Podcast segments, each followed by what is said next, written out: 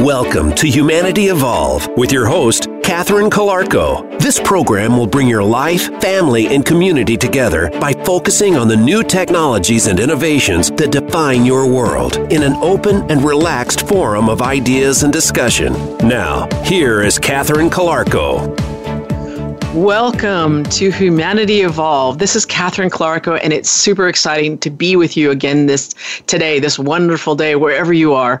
Today is an exciting show. I we are talking about creating uh, the the sort of like the how do we do women in investment to create exponential growth. We really want to talk about how, as women, we add profit outcomes the best results you know having women involved and in investment does create exponential growth. And the amazing person i have today to talk with me about this is sharon vosmek sharon and i have known each other for many years. One of the after returning from uh, MIT, I came back to California, and one of the first things I got involved with was what was called at the time the Women's Technology Cluster, and now it's called ASTIA, and it was rebranded under Sharon's guidance. And Sharon is is an amazing person. Um, she is constantly effective, is an inspiring leader, uh, really champions women, uh, knows how to cut through and understand what uh, incubated or venture needs um, how to grow companies, how to uh, engage a community of investors and entrepreneurs and families and, and leaders to really create an economic growth. And part of this was really demonstrated in the fact that she transformed Astia during her tenure as CEO since 2007. It is now, Astia is now the preeminent organization working to ensure the success of high growth startups founded and led by women. So the growth over the 20 years has basically gone from being a global to a global community of more than 5,000 investors, entrepreneurs. And Sharon is not only does this, but she's involved around the world. Uh, she's very active as a sought after speaker. She recently spoke at the United Nations, at the Milken Institute, in the California Summit, and several universities. She's a board of advisors to two leading VC firms and so much more. Uh, Sharon, welcome to the show. It, uh, how do you have time for all this? And please tell us a little bit more about your background because I know there's so much more to say. I am so pleased to be here today, Catherine. I, of course, will make time anytime someone like you, one of the ASTIA community members and, and su- such substantial contributors to our mission, when you call on me, I'm here. So I absolutely am here for you. And uh, you're right, things are busy. It's a great time to be investing in inclusive teams, and, and we're certainly feeling uh, that our 15 year foundation of, of running programs and ecosystems and communities has really positioned us well for this opportunity. Yeah, and you guys actually went from uh, really uh, mentoring or providing educational programs for entrepreneurs to ready them for for investment, and now you're actually taking more of an investment arm, correct? Now, Astia Ventures was launched, yeah, and you yeah, yeah uh, and uh, so how many offices do you? Uh, what, what, tell us a little bit about that, and and and how is that working around the world? Sure. Well, let me let me start with why we even embarked upon investing. Um, we were founded, as you said, years ago in 1999 by a woman named Kate Muther, and she did a fantastic job of setting up the Women's Technology Cluster as a resource for companies that were led by women. Yeah. Um, it was uh, facilities with a program and a great community around it. But over the years, and specifically, we hit our 10 year anniversary, we took a look at the market and discovered that as it related to investment the market had not moved in that entire 10 years.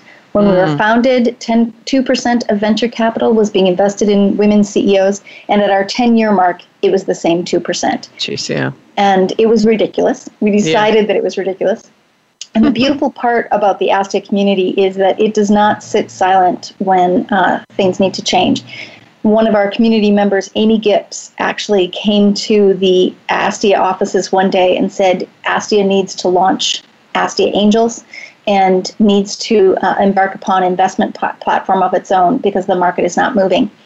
Right. The board promptly picked up her her charge, and we launched in 2013 Astia Angels, uh, Astia Fund, and we also have um, some Astia private placement work. All of it with the very specific focus on investment activity into companies at all stages that have women in a position of equity and influence. Hmm. And so you you just you decided to get into this because of the two percent investment challenge that there really wasn't enough money being invested in women led and women founded organizations. What are you seeing now? Are you seeing uh, uh, this attracting more funds and and you actually are seeing a successful rise in the amount of ventures that you're able to fund now through this uh, vehicle? Yeah, well, you know, it's a mixed bag of good. So let me give you the good news. Yeah. The good news is we're incredibly active. Astia right. Angels just today wired funds for our 46th company in the portfolio. Wow. Um, that's investment number 66 because we actually do do follow-on investing. So it's a very active angel group. It has uh, fewer than 60 members, but we're averaging uh, two investments a month. And we have Jeez. a beautiful portfolio of companies across all of the sectors of high growth. So we have tech, we have uh, life science, med device, health and wellness, consumer, and clean tech. Yeah. And uh, what we're really pleased is about is that these companies are uh, truly exceptional and market leaders, and our angels are very much uh, enjoying investing in these companies and seeing the result. We actually also just had our first exit. Uh, Seal yeah. Medical one of our medical device companies was just acquired um, by a, a, a, privately held company. And it was an, a beautiful exit for our investors, a beautiful exit for the entrepreneur who will uh, help drive that technology to market. Um, but really, that's our exciting story. And, and sadly, it's our own story. As we look at the broader market, venture is still not investing in women and minorities. And if you're a woman minority, it's even worse. Mm. Um, and, uh, you know, we have some theories for why that is, but for now, I'll just say, uh, as part of this conversation, that um, we remain optimistic. Uh, we do see robust conversation about the need to invest in inclusive teams. Right. But when it comes to the actual numbers, we have not yet seen the broader market move. Uh, but we're not waiting for it. As I right, mentioned, we've exactly. got our investments happening, and we've managed to take our own you know money and leverage it so we have while our own investments are only uh, or I shouldn't say only, but we've invested over 15 million of our own assets. We've been able to leverage that so that we've attracted more than 138 million in syndicate investment with us. So wow, we intend to move the bar. So you're actually pulling the market towards the direction, and in a way, providing a curated experience for those who maybe are uh, not experienced or feel like there's a difference for some reason. You know, like they they it's like they invest in what they know and who they are, and therefore it's reflective of the venture community itself. It being not enough uh, inclusive representation, so therefore it's a mirror. You know, and I and I think I applaud you for for moving the bar and and taking a lead out and pulling people along with you because your, your success is only going to inspire more more to be involved. Um, so eh, you know, I remember when we were going through the recession, and there was times where you know there was uh, the talking about how women-led businesses were actually driving economic growth even in times of challenge, and I wondered uh, sort of your background on how you brought this to be such a leading organization. How did you get into it? What was the reason and what motivated you to to be to, to take up this uh, challenge and move the women's uh, entrepreneurship forward? Well, my background is actually public policy and um, economics, and, and very specifically had taken a look at women's participation in markets outside of the U.S. I had originally studied uh, sub Saharan Africa. I thought I would end up working somewhere on that continent, uh, working to ensure women's participation in those economies. Right. But shortly after graduate school, two key things happened in my life. One was that I was at a great dinner party. Um, it was a Mother Jones dinner party, and I was seated between Kate Muther, who was the founder of Astia, and Anita Roddick, who was the founder of The Body Shop. And during that dinner, I don't think I had much to say, but I had much to listen to. And the two of them had a phenomenal conversation about what was then the Women's Technology Cluster, what it was seeking to do. Anita spoke very frankly about her challenges in raising capital for the body shop. Kate spoke very frankly about her observations of Silicon Valley. And I sat there as the walk in between them, just soaking it up. Right. And really, um, I was struck by a, a number of things. One was that these two very accomplished women saw a, a, very clear problem or opportunity. And number two, I was struck by the fact that these two very accomplished women had experienced it themselves. Uh, So if hmm. someone that accomplished could be experiencing hurdles or barriers, uh, I wondered more and I wanted to learn more. And um, personally, in parallel to that, I happened to be dating a gentleman who I'm now married to, 22 oh, good. years. Thank you very much. He's lovely, by the way, everyone. Tim's a good person. Tim is a really good soul. And he was very generous with me in our relationship in that at the time we were dating, he was at a small company that I thought was just silly. And that small company was innovating, and he believed he was changing the world. And I, I watched that journey of his first startup experience, which was Netscape, go yeah. from a few guys who, we, who knew each other to this really exciting uh, innovation, making it to market and really succeeding.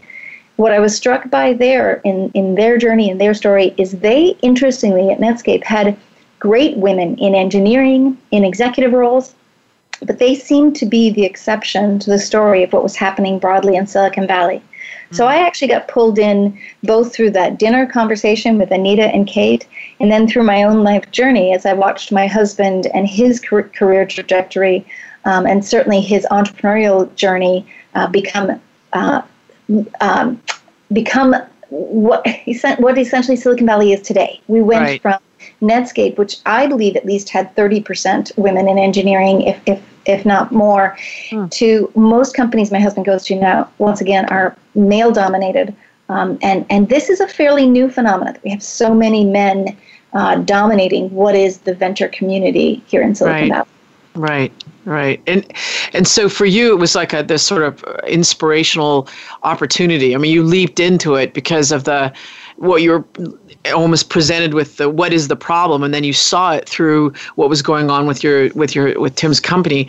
Now where in that essence did you did was ASTI a part of that? Or were you already doing sort of mentoring and and development with women and eh, already so I was I was still fairly academic in my work around women and uh, entrepreneurship, and I was in learning mode. And so right. I actually approached Astia not to mentor or or become part of the mentor community. I approached it as someone to learn from Kate about what she was finding and and apply where I could any of my academic learnings to the the solutions being afforded at the Women's Technology Cluster. Yeah. What I was most uh, what happened that was most unexpected was almost everything that we learned about micro enterprise and micro lending uh, in my graduate studies as it related to sub Saharan Africa actually translated beautifully uh, to Astia. Exactly. And what I mean by that is we had learned that micro lending worked for women right. that there was a community component that came with the lending. The community evaluated the loans. The community then backed up that entrepreneur and, and supported that entrepreneur and provided resources. And the community ultimately was part of the entrepreneur's story and success. And we applied many of those learnings to Astia in my early days. When, when I joined, I, I finally joined the executive team in 2005 and um, under the leadership of then CEO Jennifer McFarlane, mm-hmm. what I feel I brought to the table was an ability to see that the hurdles that existed had less to do with the women and more to do with the community that we surrounded those women with. And, and that is what Astia is today. Huh. And so when you talk about that, because interesting enough, I think I joined in 2006, 2007, just just about the same, about a year or so after that. Um, sort of I saw the progression. When I joined, it was a very much about how we can get true, honest advice and give the women entrepreneurs a better than equal chance. You know, so give them the tools that they need and have them go through the boot camp or education program. So how how has this changed, or has it just further developed in terms of the community being more comprehensive? So what's yeah, the elements? Astia, yeah. yeah, Astia, as you point out, has evolved over the years, and it's evolved yeah. for two reasons. One is to make sure that whatever we're providing is what's truly needed, and we yeah. measure that by you know market metrics. And then the other thing is that we always want to know that we're solving a part of the problem that no one else is. Mm. So one of the reasons we don't do our boot camps anymore is a lot of other people are quite yeah. honestly. And yeah. uh, they're doing them well. And you know, organizations like Springboard are out there, and Women 2.0. So, and there are there are mechanisms for women to get training and to get um, grounded in their entrepreneurial journey. where the hurdle still exists for women and where the fundamental gap is, is funding. And mm. from our lens, no one was directly addressing that. So we evolved to a focus on funding because we saw that it was needed. Right. And then equally, because as we were watching our really exceptional entrepreneurs, and you know, because you worked yeah. with them right. years, they continued to thrive almost in spite of the lack of funding. Hmm. And um, and they continued to be market leaders and, and employ people and drive innovation to market. Um, but it wasn't because we had fixed them. It was because something in the market uh, welcomed them. And so hmm. our advisor's role became less about the guidance they were giving and more about the access they right. were providing. Right. Um, and, and today, as you, you've seen, that is our really substantial contribution to the market is we have redesigned the ecosystem to include women, to work for women, and the beautiful part is it works that easily. When you connect men and women and have them do business together, you, you solve for investment, customers, all of the barriers. Hmm. And so, is that sort of the access is where you get the most market power? Is is really creating a, a network that smooths the path for you? Yeah, we like to say that we stopped fixing women and focused on fixing the ecosystem. Right, exactly. At least providing them with an onboarding that makes it ensures their greater success, you know. And it has and for you, what is what's been we've only got a couple minutes before the break, but really would love to know for you what has been the most exciting or is there a story that really exemplifies sort of the passion and the outcomes that you've achieved with what you're the work you're doing? To me, the most exciting stories are those entrepreneur stories. You know, yeah. I was talking to Kate Garrett, the CEO of Seal Medical, that just had her exit. And as I listened to her journey, her largest investor was her grandmother. Oh. Her company is a medical device company, a very sophisticated medical device company that, right. uh, you know, had to raise capital in unusual ways, and she she won. She succeeded, and, yeah, and wow. her product is making it to market.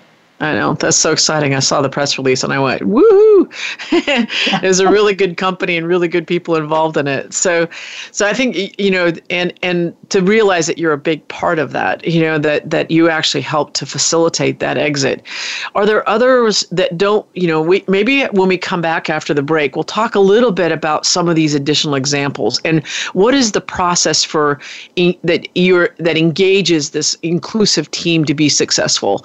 What are some of the the key uh, areas that um, women or anyone needs to learn during the process, and two, how to actually engage with your network more effectively to enable uh, sales and to achieve these exits. So we're going to come back after the break and do a little bit deeper dive in some of the experiences and share some of the knowledge and wisdom that Sharon has seen uh, through the years and in with all these different companies and through the Angel Network and also through Astia.org. So we're looking forward to coming back after the break. Stay tuned because there's going to be some very insightful information. I hope you get a few takeaways from this. Uh, this is Catherine Calarco on Humanity Evolve. We'll be right back after the break.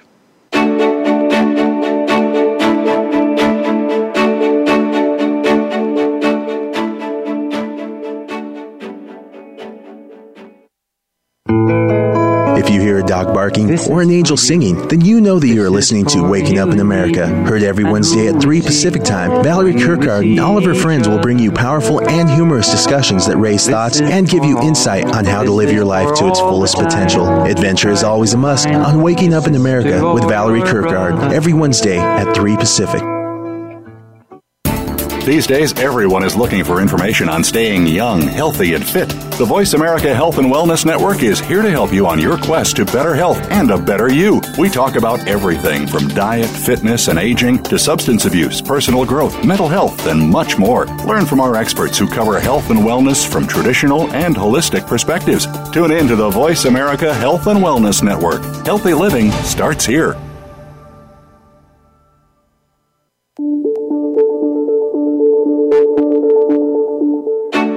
This is Humanity Evolve with Catherine Calarco. To reach our show today, please call in to 1 866 613 1612. Again, that's 1 866 613 1612. Or you may send an email to info at ccalarco.com. Now, back to Humanity Evolve.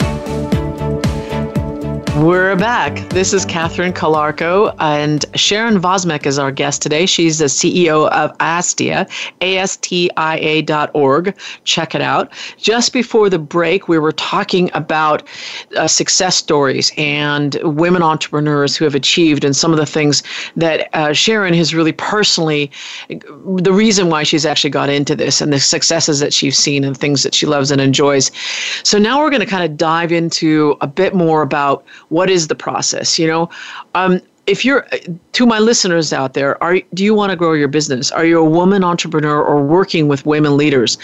Do you want to mentor advise uh, women uh, led organizations? And what does that truly mean?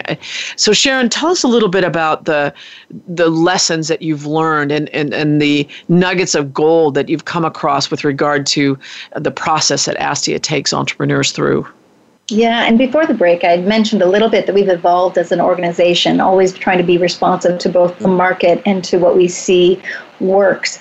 And one of our key learnings along our journey was that when women were being mentored, uh, the mentor mentee relationship often encumbered or, or became encumbersome to the entrepreneurial journey. When we switched to advisor relationships, we saw a world of opportunities open. And, and one of the best examples is around funding.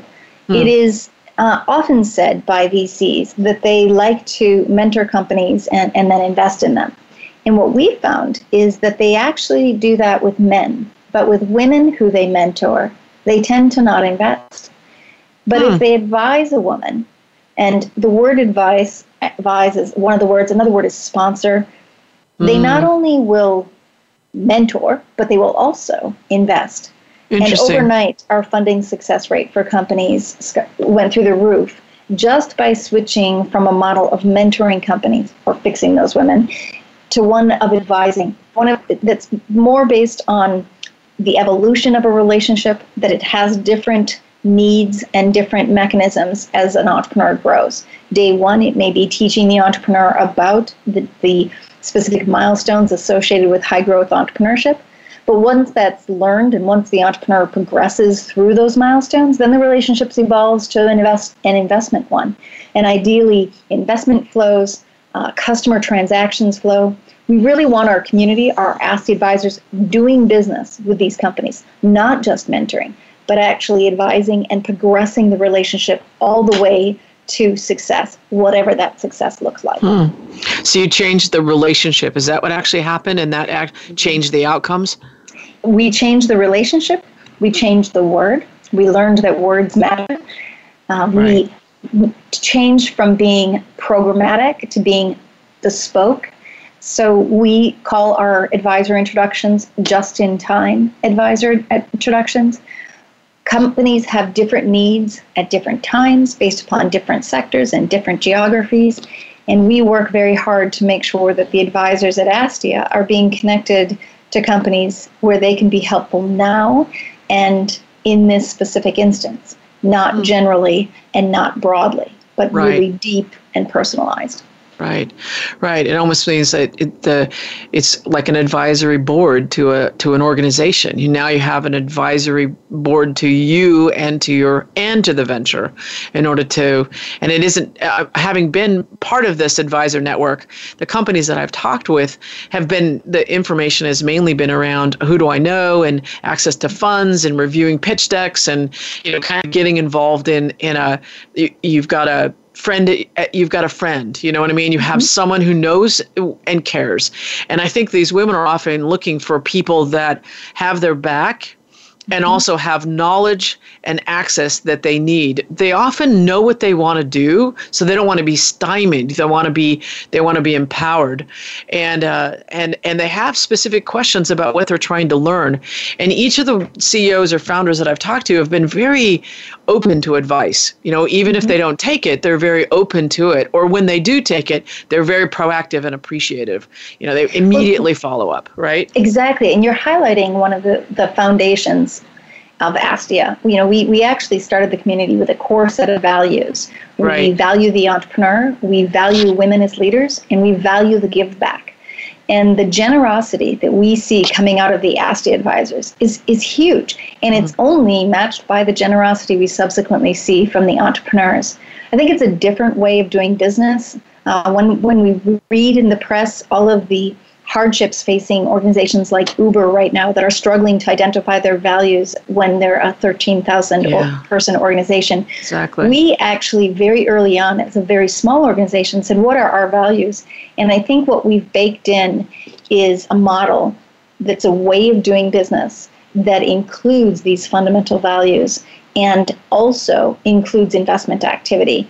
And, and we know it works. We see the performance within our own portfolio um, and we see it more broadly in the market when measured uh, as compared to women, excuse me, male only firms.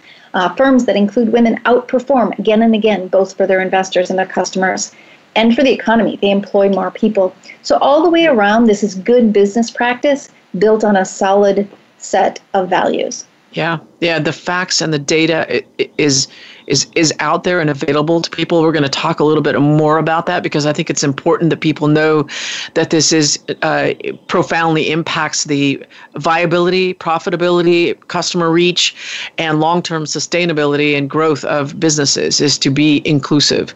One of the um, areas I, I, work at Spire, and we're rapidly growing, and one of the key things uh, we did at the very it was to establish the values. Right? What are what's our mission and what do we set on? on and and and it helps to guide the decisions and how we grow and who we hire and how we sustain this culture of authenticity and and uh, innovation beyond into the future years so it carries that carries that feeling and that energy and that uh, that sort of HR strategy with us so the culture uh, empowers us rather than something you got to figure out later because it goes wrong right so it's really important to establish those um, constructs in the early days of the company?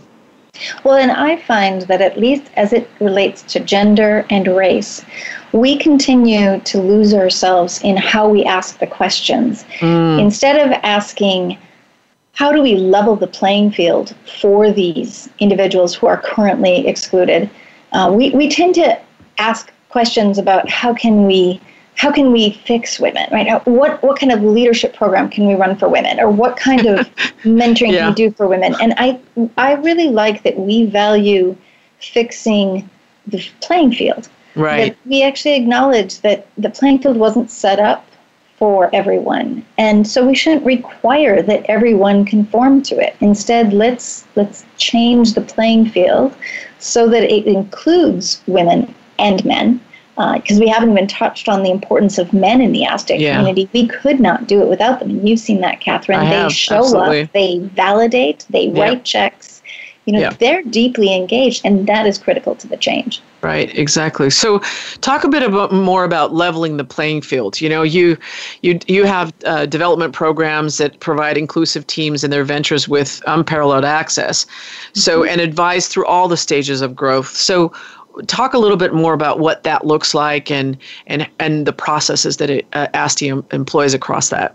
So, an example of lane, leveling the playing field is that we always take a look at data, and one of the things that we have seen time and again through various Harvard and MIT studies is that all other things being equal, uh, a male and a female presenting the same business plan the male is 60 plus percent more likely to secure funding than the female, right? And hmm. that's even with cases like the Heidi Roizen business case. If you, if you don't know Heidi Roizen's name, Google her. But, you know, yeah. the, the, her business case was taught as Howard Roizen and Heidi Roizen, right? And, and time and again, Howard secured funding and Heidi did not in, in the mock scenarios. And and this has been shown, you know, so it's not even debatable. Everyone agrees this exists. Yeah, so right. we looked at well, how do we change that?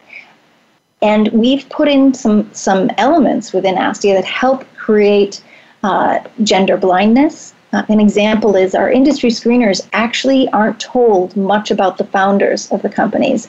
They are there to help us assess the business. Right. And they're given information about the business. And often we get complaints hey, you haven't told me enough about the team.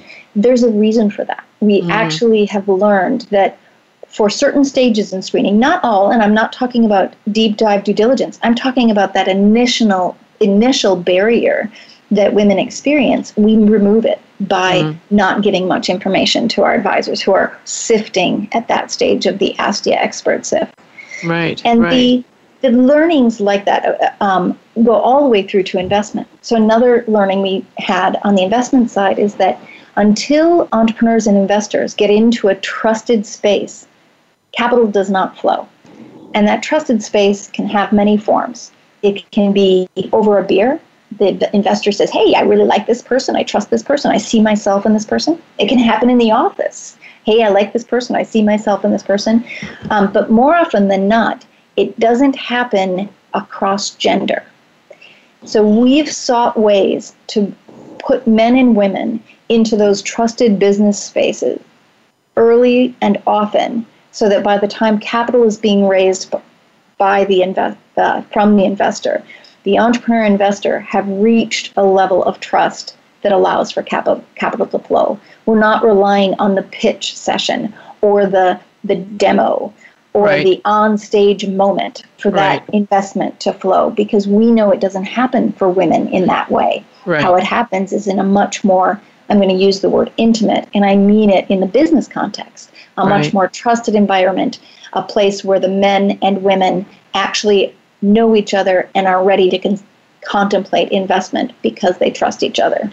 Mm, it's very interesting because trust is a big component in success of teams and entrepreneurial organizations, and within each other and within the their their ecosystem themselves. So, tell me a little bit about how you build that trust. What are some of the activities to kind of connect the entrepreneurs with with their male network, their within their network? How do you build that? Well, one of the very simple things we did was by calling all of our mentors ASTIA advisors we mm-hmm. to some degree co-opted them as individuals right? Yeah. we, we said you are astia. You're and in. that means that when i'm an astia entrepreneur and i show up and you're an astia advisor there is an immediate relationship. We're both right. astia. Right. Um, similarly astia angels is very specifically named astia angels. The fund is astia fund. The word astia has come to represent the relationship as much as anything else yeah. And so, for example, next week I'm on my way to Dublin to go to a conference that we go to every year. It's called Inspire Fest. Mm-hmm. And ASTIA community members come there, they join us. We've invested in our first company in Dublin as a result of these relationships. But it all happens on the back of this ability to very quickly navigate to trusted space. And how we do that? We show up as ASTIA. Yes, mm. we're attending a conference called InspireFest, but it's ASTIA at InspireFest. And mm. you as an ASTIA advisor are invited, and you as an ASTIA entrepreneur are invited, and you as an ASTIA investor are invited. Mm. we create the, t- the trusted space truly just through brand extension and reputation extension. And what it means is we hold very dearly the generosity that we've received from advisors and entrepreneurs and investors who will align with us. So, yeah, so I mean that's that's amazing. It's almost like you created the platform, the the ecosystem as as an operational philosophy, so that by engaging in this network, you already have signed up for the values of the organization. So there, therefore, the trust filter or the yep. trust enablement has actually happened because of the way we've constructed it. Exactly, and we borrowed this actually from alumni organizations. Right. So if you're an MIT alum exactly. and you run into an MIT alum in, in Dublin, you have a beer, right? Right. You can, right. Right. And you have that trusted conversation, whatever it is. I know. Um, that's all we do. Is we yeah. take that alumni model and we extend it for entrepreneurs who happen to also be women and you know, I, I get goosebumps when I think about the power of this. Soapbox Labs is our first uh, Dub Irish investment. We hope to have more, but we have not a single ASTIA Angels member in Ireland. But huh. we have funds that we've invested in a con- country that we believe in because yeah. of these relationships and our ability to navigate through ASTIA advisors and ASTIA huh. entrepreneurs and ASTIA investors into a different market. That's it's incredibly incredibly interesting and just using the the existing global community to uh, proceed in an area where you don't have the same you know network effect locally. Um, and and if if someone's not involved in in ASTIA you know how do you bridge that outside? Because sometimes you know they, they a lot of these companies will get funds that are not ASTIA or or may not their their their future trajectory may not be as close. I mean how do they take that trust beyond the community out into other other organizations and, and other partners? Well, we work very hard to be a good person in the ecosystem. And I right. say person, but I mean Astia the other person. You yeah. know, we want to present term sheets that don't mess up entrepreneurs with for future investment. And we right. want to present relationships that can be shared. And, and so a, good example is we have an investment in our portfolio Ellevest. Uh, Sallie Krawcheck's the CEO. We invested at the seed stage. She's now re- raising her Series A.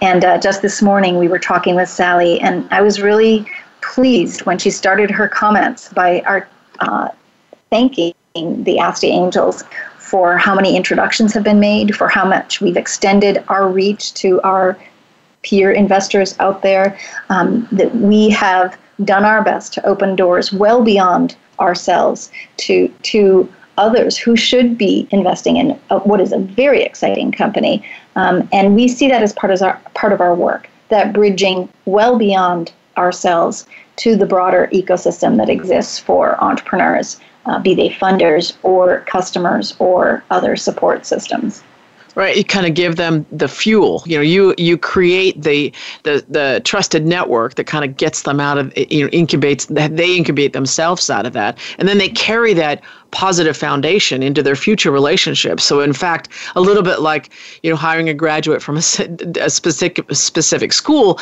they come with these set set of values or expectations or understandings and things like that. So you actually have that. I mean, one of the just quickly one of the stories I remember from uh, the MIT was, man, if you ever need, you know, the old days they had barn raisings. You know, if you needed, if you had an emergency, you know, you could activate the phone tree and people will show show up for you. You know, they will. They were literally like they used to at the entrepreneurship center. They'd everybody say, "Hey, if an, an entrepreneur needed you to you to buy lunch because their company failed, would any of you do that?" And everybody raises their hand. They said, "Okay, if you're in, in trouble, you have food for a year." you know, it's like it's like that's the way to treat it. You know, like there's people do want to help each other succeed and lift all boats, and so uh, so in in if in that aspect, what I mean, we're just going to head into the break.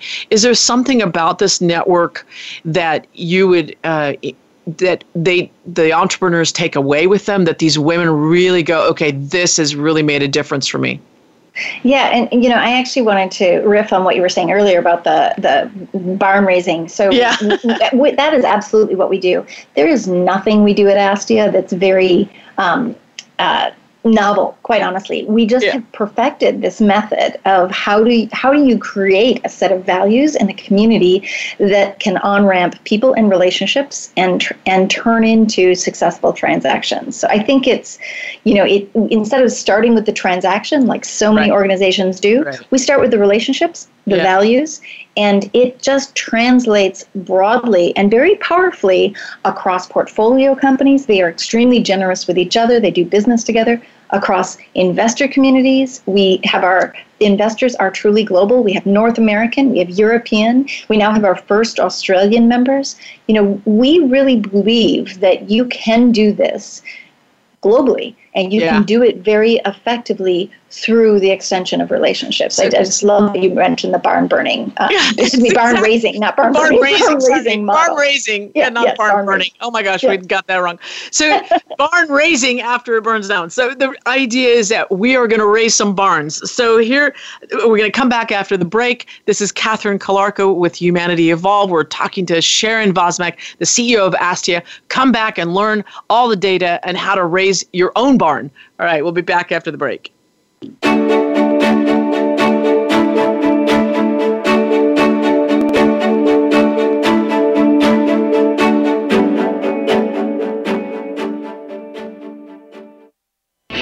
Are you finding your frequency? It can be described as that space between failure and success. It's the future of digital media. It's finding your voice. It's engaging topics, content, and ideas. Jeff and Ryan discuss the digital media space and all of its aspects. It's about making the mistakes, taking the chances, summoning the intestinal fortitude to step out of your comfort zone, and discovering what you can accomplish when you decide to try, decide to learn, decide that you have something to say, and find your frequency. Live Fridays at 2 p.m. Pacific Time, 5 p.m. Eastern Time on the Voice America Variety Channel. Dialogue is the single most powerful leadership tool we have to make a difference in the world. Leading Conversations with host Cheryl Esposito creates a place for that dialogue.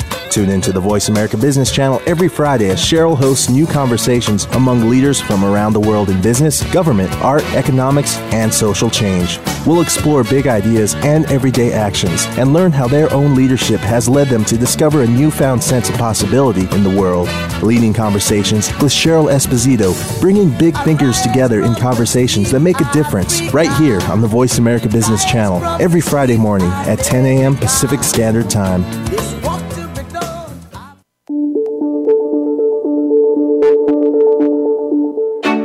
This is Humanity Evolve with Catherine Calarco. To reach our show today, please call in to 1 866 613 1612. Again, that's 1 866 613 1612. Or you may send an email to info at ccalarco.com. Now, back to Humanity Evolve.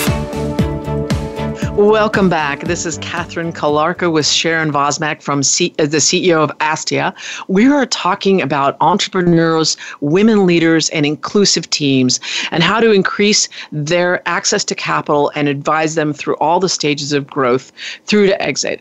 And one of the fun things that we were talking about before the break was about barn raising and how really this is about a community coming together to share their skills and help you raise a barn. And this is a very old analogy an old story or example of you know when uh, when people were settling the the west they they or then there maybe their barn burned down or they needed to build.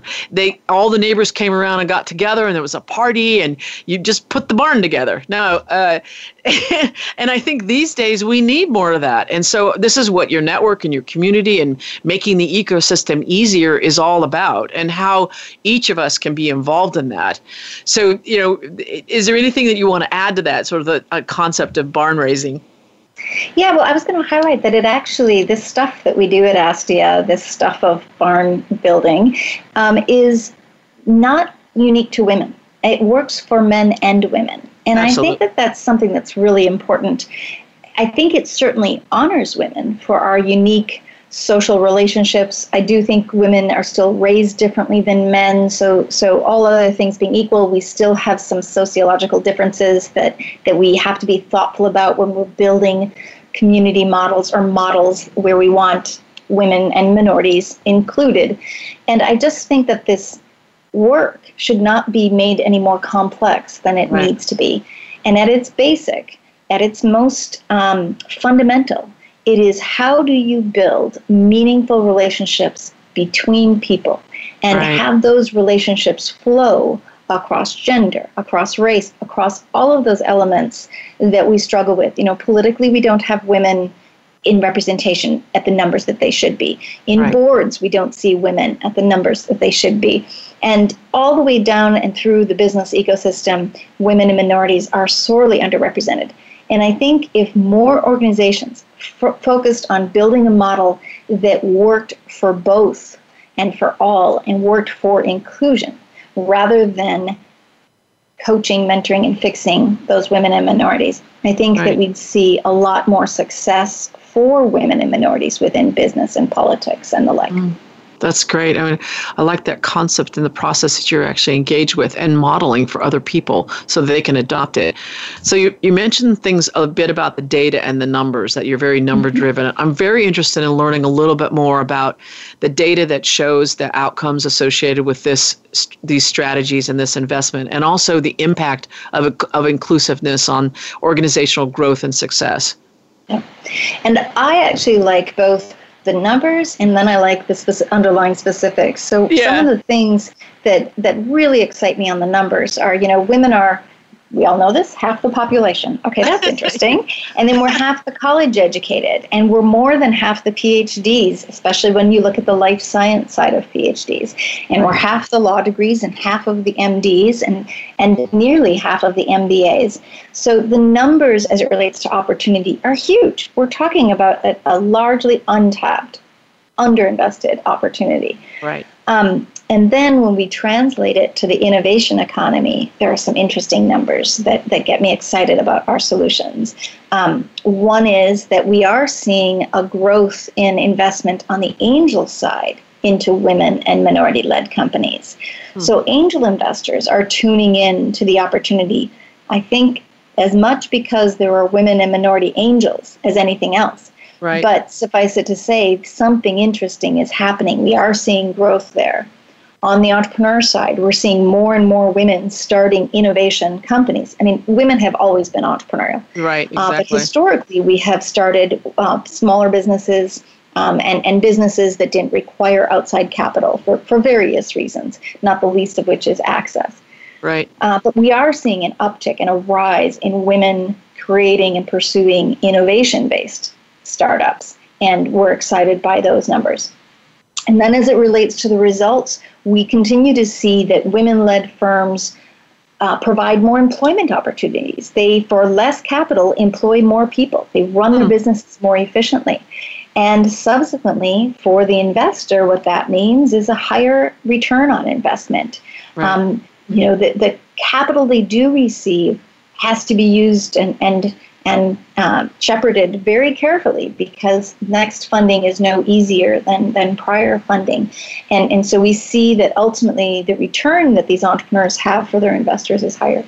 And then the other and really interesting thing that, that we're seeing in the market is that this, this notion of inclusion, that including women changes business dynamics, is good not just for the women or for society, it's good for business. Our customers right. see better results.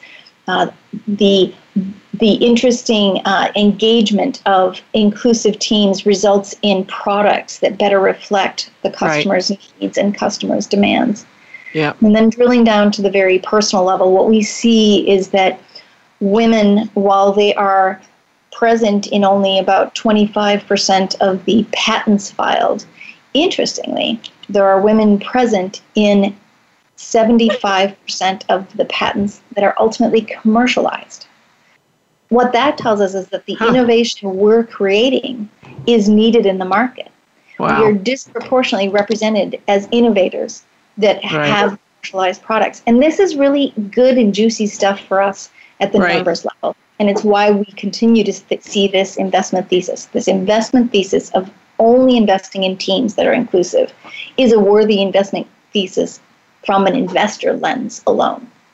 Yeah, and I think that's a very important point is the sense of is your company reflective of the your customer base, right? And and innovative ideas come from the intersection and different views than maybe your own. So that you need this diversity of, of thought, diversity of of individuals, diversity of experience to almost create the innovation and succeed at it. You know, it's sort of the IDEO approach of design, right? Or when in, uh, Indra Nooyi from uh, the CEO of PepsiCo, when she talks about you know inclusion and diversity as you have to be reflective of who your population base is. So you, it has to be a mirror of who you are. So you're talking to them from a, state, a knowledge, you know, a beingness.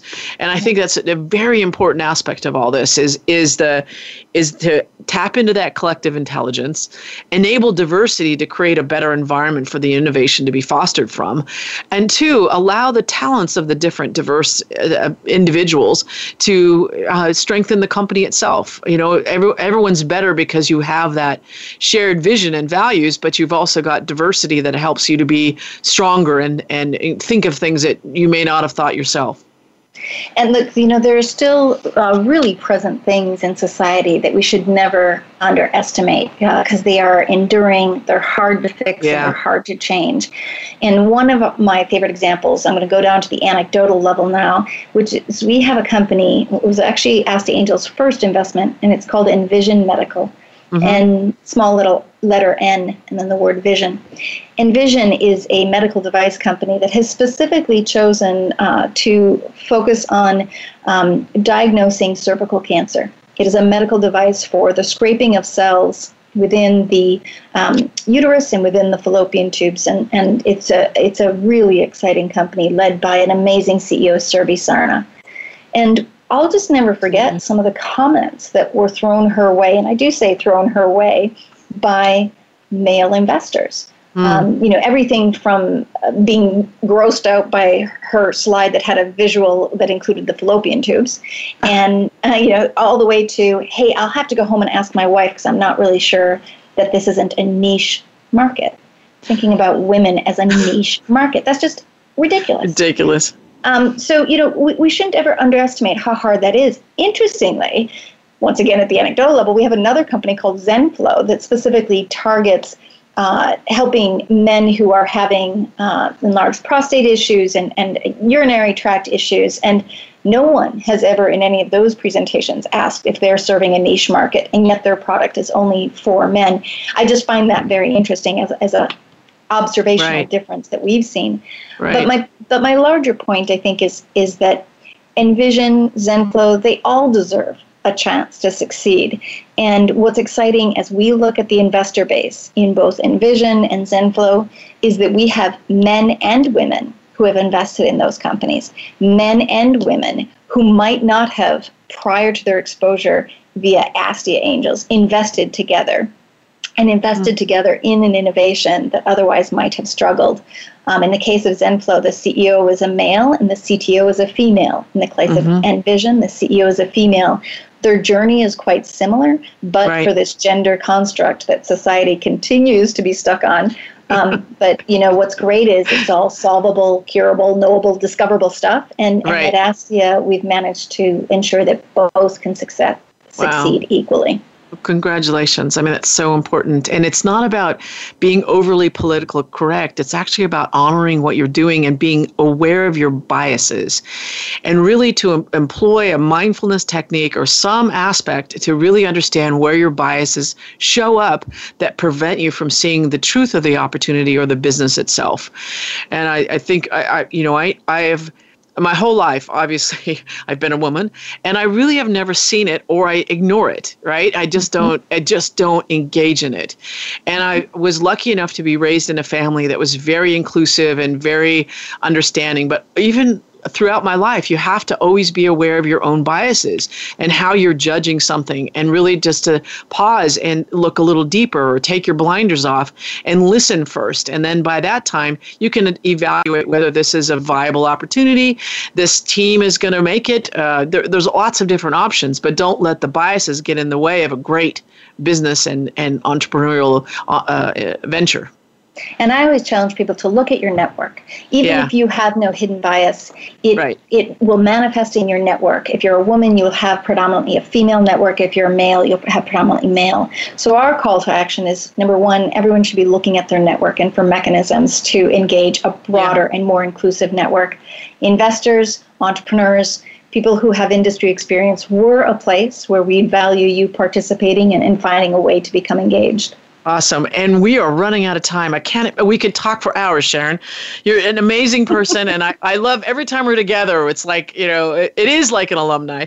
So please, if you're out there, connect with her. Connect with Sharon via astia.org. If you're an entrepreneur, if you're an investor who wants to invest in inclusive businesses, or you want to be part of the Astia Advisor Network, please connect with Sharon. Sharon, how can they do that? We've only got maybe 30 seconds left. Let's feel free to throw out my email address. I'm at Sharon at astia.org. S H A R O N at astia.org. And I actually am not afraid of giving that out because I don't want to miss any opportunities. No opportunities are too small, too big. Uh, I look forward to hearing from many of you. Awesome. Now that is a huge gift to my network here. So please take advantage of that and, and engage with astia.org. This has been another, another amazing show. Thank you so much, Sharon, for being here.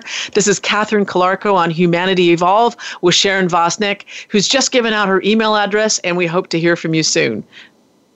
Thank you so much, Catherine.